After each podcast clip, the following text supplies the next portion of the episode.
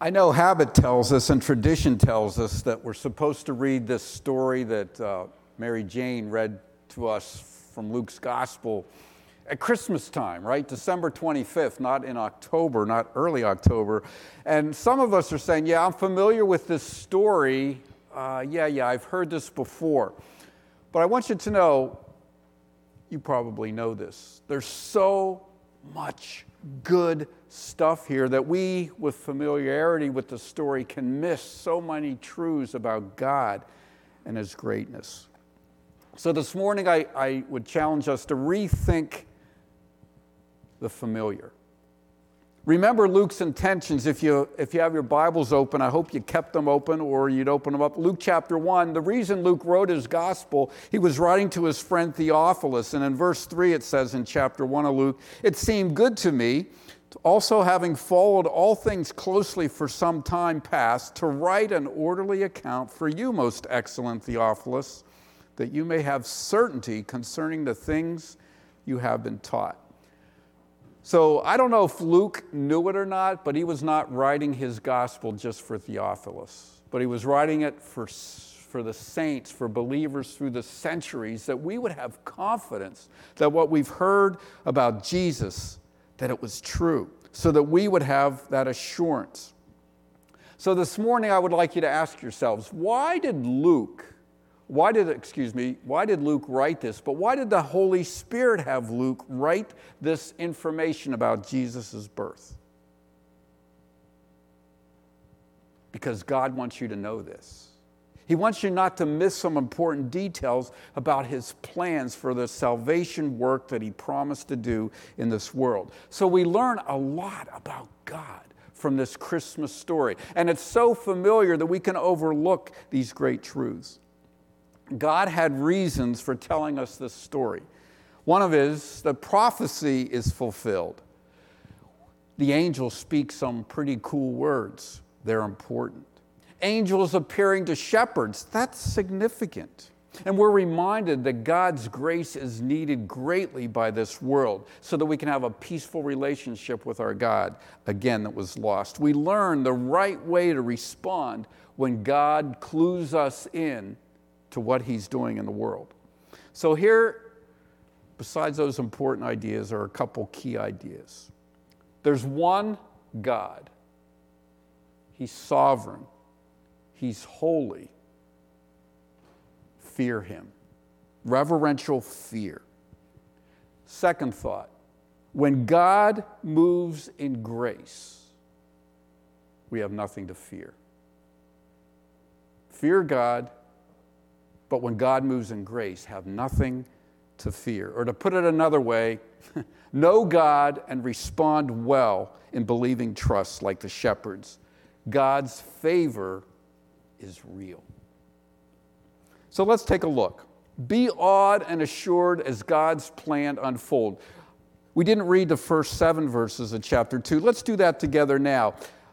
This reminds us of God's unrivaled sovereign power. Luke's writing style highlights it. He loves to compare. Chapter 2, verse 1 In those days, a decree went out from Caesar Augustus that all the world should be registered. This was the first registration when Quirinius was governor of Syria, and all went to be registered, each to his own town. And Joseph also went up from Galilee, from the town of Nazareth, to Judea, to the city of David, which is called Bethlehem, because he was of the house and the lineage of David, to be registered with Mary, his betrothed, who was with child. And while they were there, the time came for her to give birth. And she gave birth to her firstborn son, and wrapped him in swaddling cloths, and laid him in a manger, because there was no place for them in the inn. God's un unrivaled sovereignty. Luke loves to do contrast, I mentioned that. And he's comparing Zechariah with Mary and the way they responded to the angel Gabriel's messages to them about John the Baptist and the, and the birth of Jesus. And now he's comparing earthly kings with heavenly kings. So let me ask you a question Who's in charge? Well, if you were living in the world at this time, one of the right answers would have been Caesar. Of course, it's Caesar Augustus. He's in charge, he's the emperor. But the truth is, God's in charge. God Almighty is in charge. He alone is the sovereign one. He alone is in control. He has no rival. So Caesar makes a decree, but really God long ago made a decree. In 2 Samuel chapter 7, we won't take time to turn back there, but God promised to David, King David, that the Messiah would come from his line, that there would be a king from his descendants that would be the promised Messiah. Messiah would come through David. In Isaiah chapter 7, we're told that the Messiah would be born of a virgin. In Micah chapter 5, it said the Messiah would be born in Bethlehem. So God decreed these things, and now the appointed time has come, and it's happening. Salvation history is unfolding just as God planned. A virgin from Nazareth goes with her husband to Bethlehem, and the God the Savior is born there. We're not even sure that Mary really had to go with Joseph, but circumstances seem to dictate it maybe to protect her from ridicule or from being alone or from gossip. Or maybe Joseph just wanted to be present because the baby was due to come. We don't know the reasons, but God worked it out. There's one God, He's holy. That means He's set apart.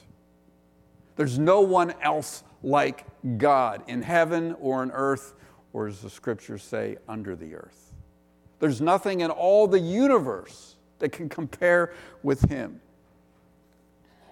Go to passage for Pastor Matt Meter, Isaiah chapter 40. Listen to these words when you think about how God is set apart. God's talking about himself. Isaiah, writing about God, says in verse 12 of Isaiah 40, And who has measured the waters in the hollow of his hand? Think about how much water covers the earth. And the picture here is God measures it in his hand. That's how large and awesome and great he is. And marked off the heavens with a span. Like, you know how you measure with your fingers? That's about six inches for me. He measured it off with his hand.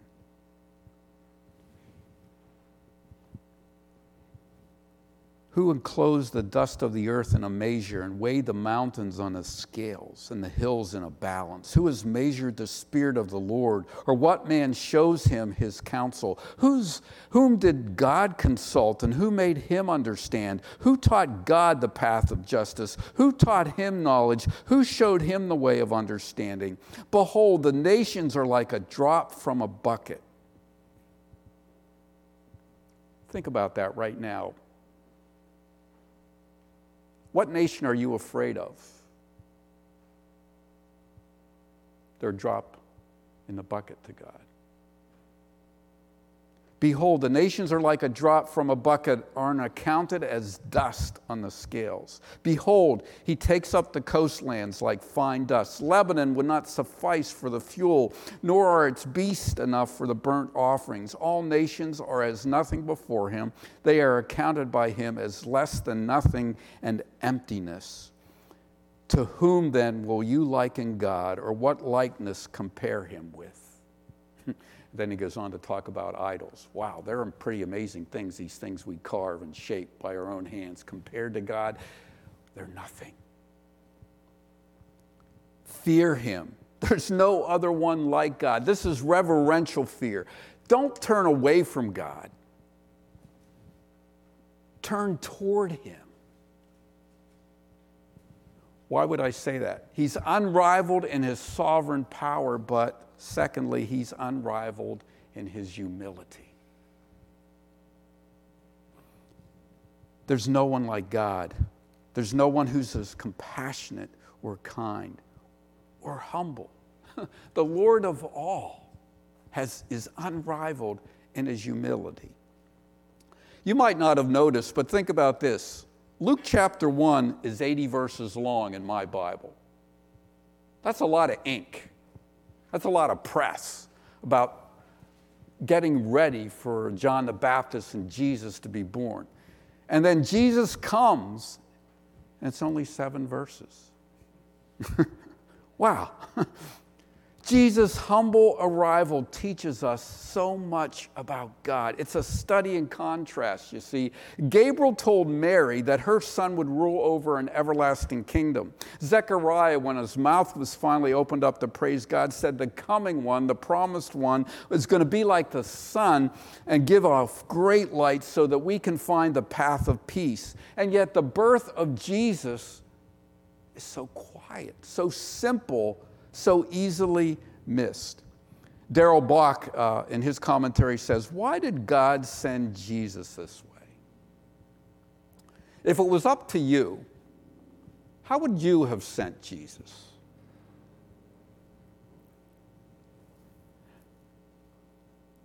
What's God saying to the world by the way Jesus came? What's He telling us? You know, in this world of self promotion, I mean, even we church families get caught up with it, right? Self promotion. Like our websites have to be a certain way, right? Because we want to promote who we are, give the best light. What's God saying to the world of humanity? Who's the most important person in Rome? Who's the most important person in Jerusalem? Caesar? Is it King Herod? Is it the high priest? Is it the Pharisees? Is it the Sadducees? And the answer is well, who has angels declaring that he's arrived? That's who's most important. But there's no parade. There's no fireworks, there's no trumpet fanfares, there's no website, there's no podcast, there's no YouTube channel, there's not a measurement of how many hits. His earthly parents are alone, they're away from family, nothing's familiar. They're in a room with other animals, or a stall, or a cave, or a barn, and the King of Kings is laid in a feeding trough. Why would the Lord of glory enter this world that way? Would you have sent the Lord of glory to earth that way?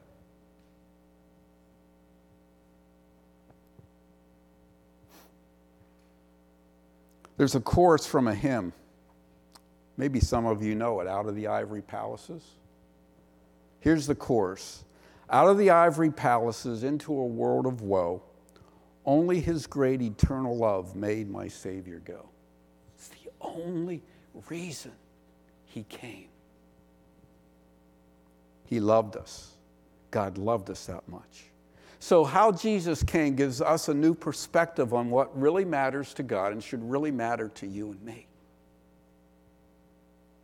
God's way is to be our way. If you claim to be a follower of Christ, then God's way needs to be becoming our way.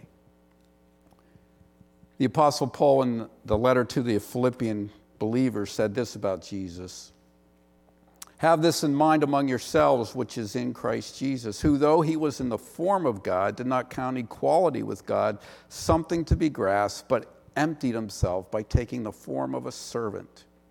Being born in the likeness of men, and being found in human form, he humbled himself by becoming obedient to the point of death, even death on the cross.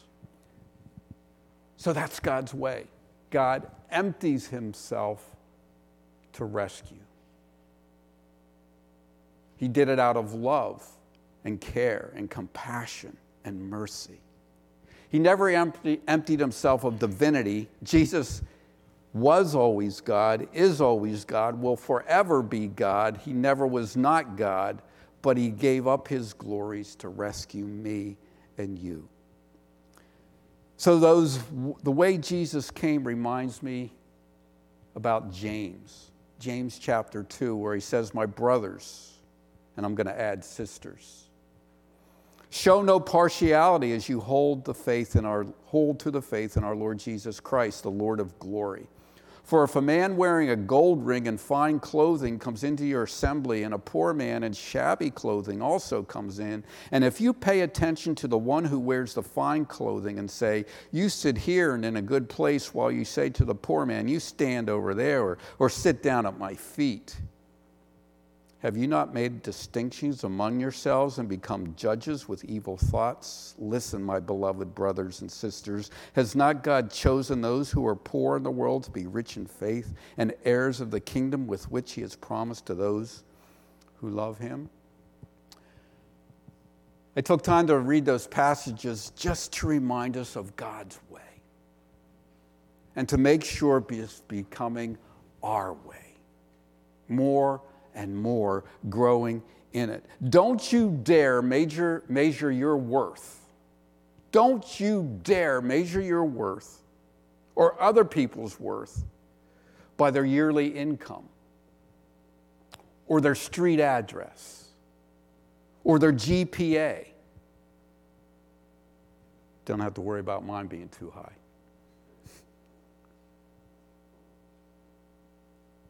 If they're famous, how many hits they get on their social media platform, or if they might be the next GOAT. Do you know what the GOAT is? Greatest of all time? You know what God worries about? Do they love me? Or do they just give me lip service so other people think they're important and love me? Do they love their neighbors, all their neighbors, or do they just love people who think like them and act like them and they're comfortable with?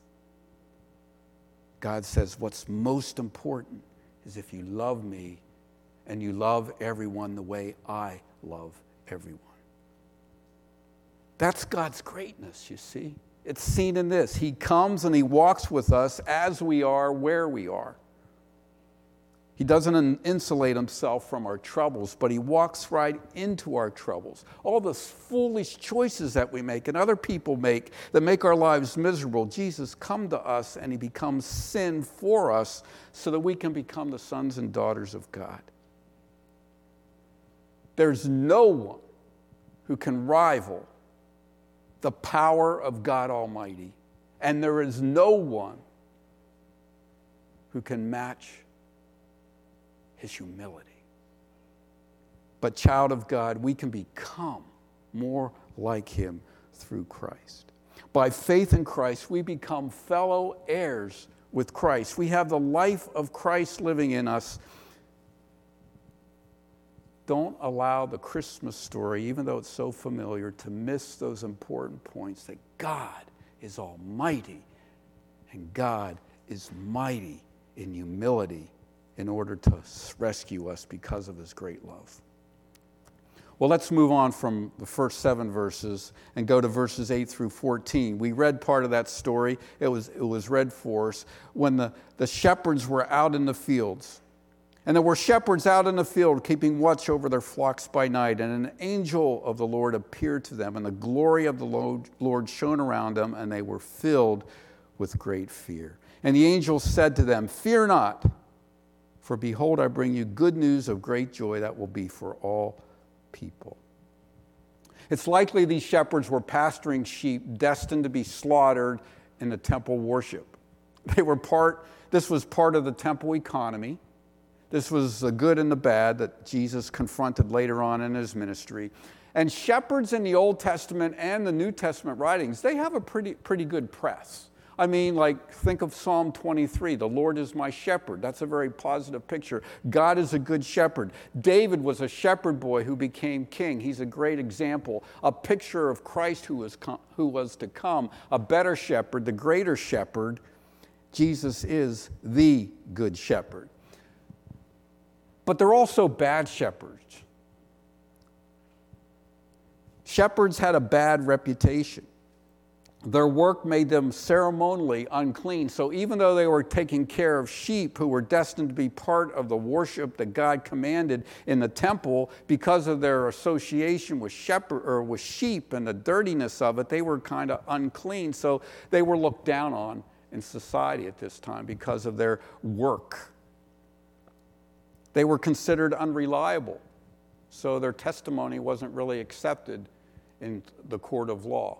And I love uh, Leon Morris's quote they had the unfortunate habit of confusing what was yours with what was theirs. Just a nice way of saying they were thieves, had a reputation for taking things, having sticky fingers, however you want to say it. And one of the greatest moments in history, in human history, when God came to live among us, shepherds were told the news first. What's God telling us?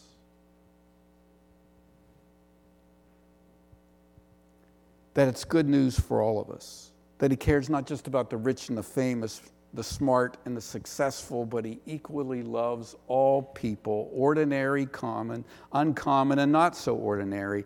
God comes seeking all of us. Before God, there's only sinful people who need God's gift of grace to be brought into a good and holy standing before God.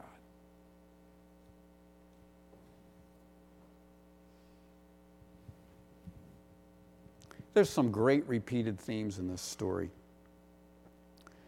When holy angels appear, there's nothing but fear. Why is that so? Because in that moment, humans feel their weakness and their impurity in the presence of a greater power and purity. But let me give you a warning don't be obsessed with holy angels. Why? Because they're not our Savior. They're creatures who were created by our Savior and they worship Him. Demons counterfeit holy angels. They act like them, so don't dabble in the supernatural. Avoid witchcraft and Ouija boards and things of the occult and fortune seeking and all those things. Do not mess with it. God forbids it because Jesus is Lord and Savior, not angels. So walk in faith with Jesus. Angels serve him. We go into the presence of God through Christ, not through angels. And don't look for demons. Don't look to overcome demons. Just take Ephesians 6 starting at verse 12 and read through many verses there, and that shows you how to resist evil and to stay near to Christ. So, there's awe and fear in the presence of angels because human weakness and sinfulness is suddenly exposed to holiness. But we also notice this praise fills Luke's opening chapter. That's another characteristic universal praise to God. The holy angels say it. God rescued ones should have, we should have praise crossing our lips often. How about you? Did you complain this week? No, you didn't. You didn't grumble either. We're prone to it. It's a habit. We just, it comes to us naturally. But I want you to know, believers in Christ, we need to kind of up our game and grow in praising God. Giving thanks to God regularly. Let that become a growing part because we're so prone to complaining and grumbling. Let praises of God fill our mouths. Remember, Zechariah didn't believe God's word to him when the angel Gabriel came and said, You're going to have a son. But we're old, he said. Well, because you won't believe me, you can't speak. But when his mouth was open, the first thing that came out was praises and giving God glory. And what did Elizabeth and Mary do when they got together and they were sharing pregnancy stories and, and all those kind of things together, supporting one another? They gave glory to God.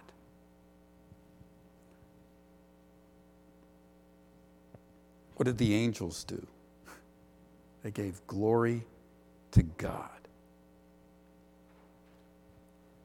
And then there's a lot of signs. Zechariah, you're not going to be able to speak. That was a sign.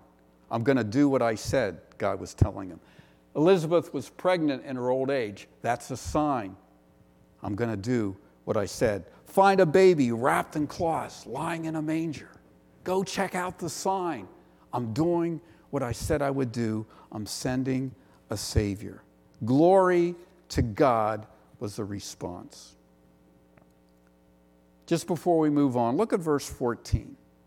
The angels declare God's glory. Glory to God in the highest, and on earth peace among those on whom he is pleased or on whom his favor rests.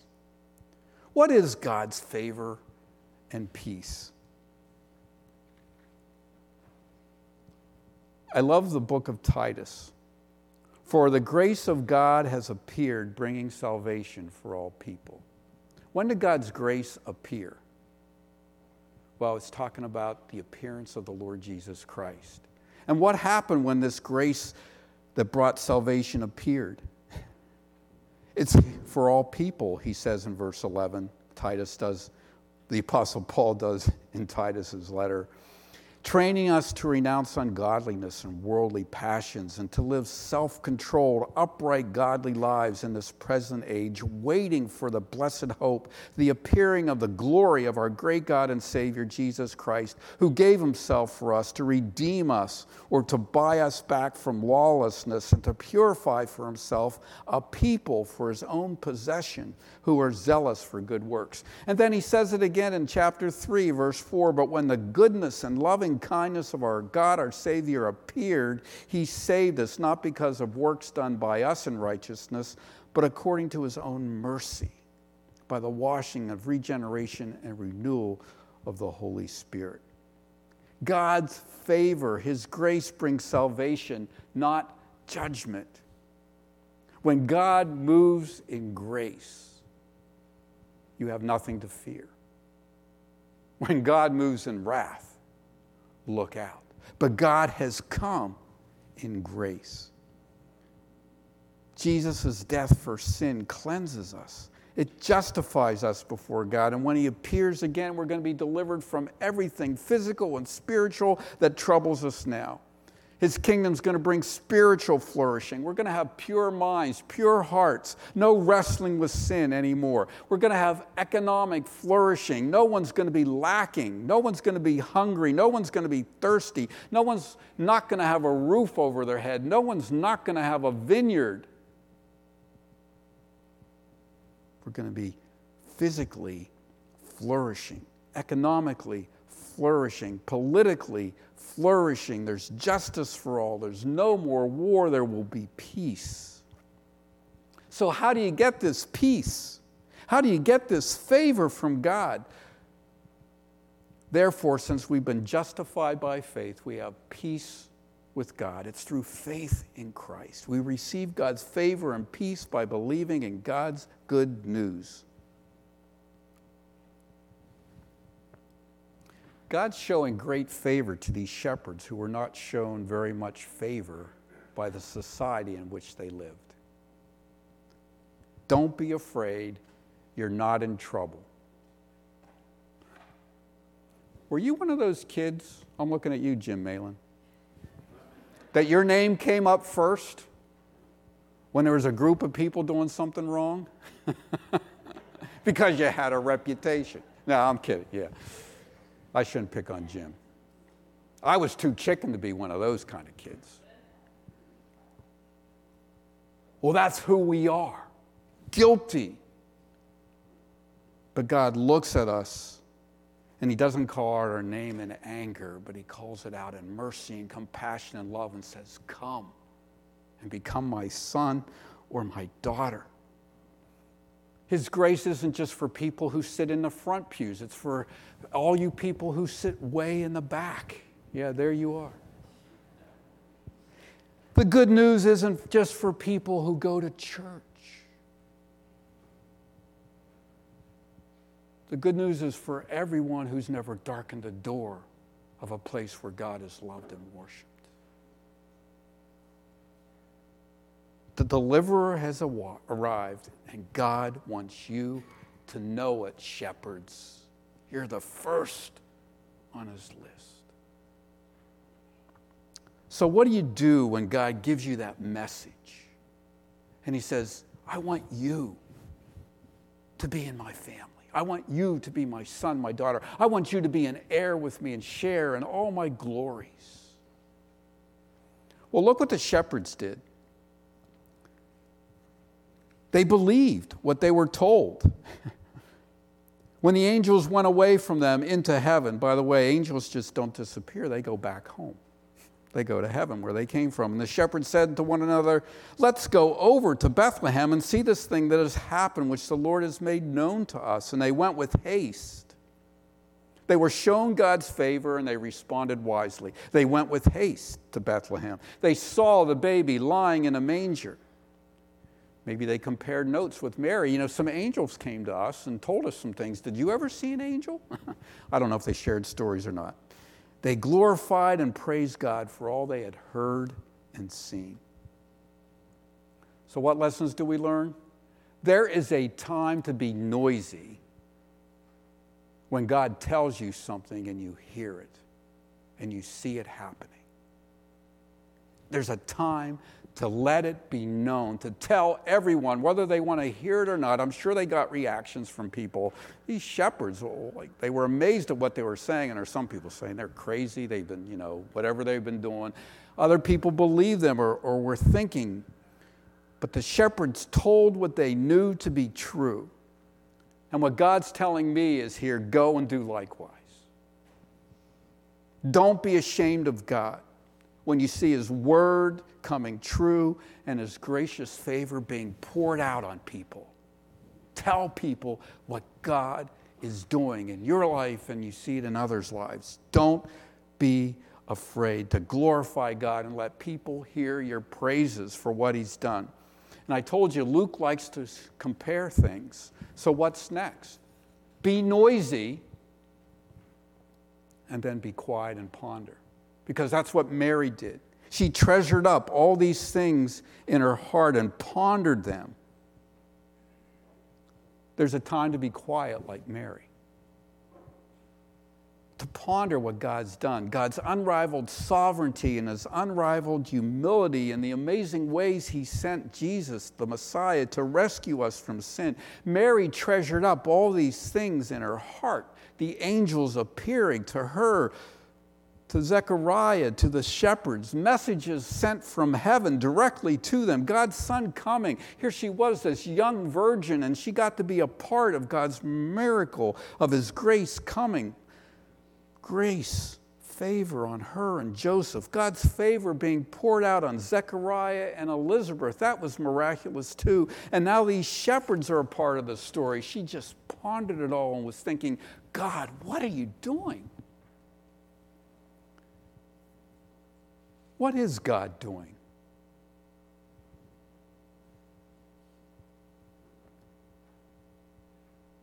What do you think? never tire of hearing and thinking about the Christmas story. So it's really good to read it more than just in December. There's too many truths about God to ponder and to reponder and to meditate on. Luke wrote this gospel to give us confidence that this is true. And God was working then, and God is working now because Jesus is alive and He's coming back, and He wants people to know that. So be awed by God's unrivaled sovereignty and His plan that's unfolding. Even in our day when we think it's a mess, God is moving the world to welcome Him back into His into his, his glorious kingdom is coming, and the world may not welcome it back, but we can be ready and help others to be ready to welcome it. God is set apart in his power and his humility. Worship God. But remember, when God moves in grace, we have nothing to fear. And if you're a believer in Christ today, you have nothing to fear. Sin can never take you away from his face and his glory. It is conquered through faith in Christ. You can receive God's favor by believing that Jesus is the Christ, grace undeserved, and it's received by faith. So be like the shepherds, don't be quiet, believe and join the angels and tell the news of the Savior, but also be like Mary and ponder all that God is accomplishing because God's favor is real. Let's pray. God, how desperate we are. There isn't a place on this planet, there isn't a tribe or a nation that doesn't need to receive your favor. So open our eyes, Lord, to see your mighty power and your glory and to trust in nothing else but the Lord Jesus Christ. Lord, we ask you today to bring peace, to bring peace into every life and heart and every soul through the Lord Jesus Christ today, that faith would grow. Lord, teach us to love the way you loved us. Teach us to raise others up the way you raise us up, even though we don't deserve it. And Lord, I pray you would help us to declare your glories loudly. Teach us to be loud and teach us to be quiet and ponder who you are. And we ask this for the glory of Jesus. And it's in his name we pray. Amen.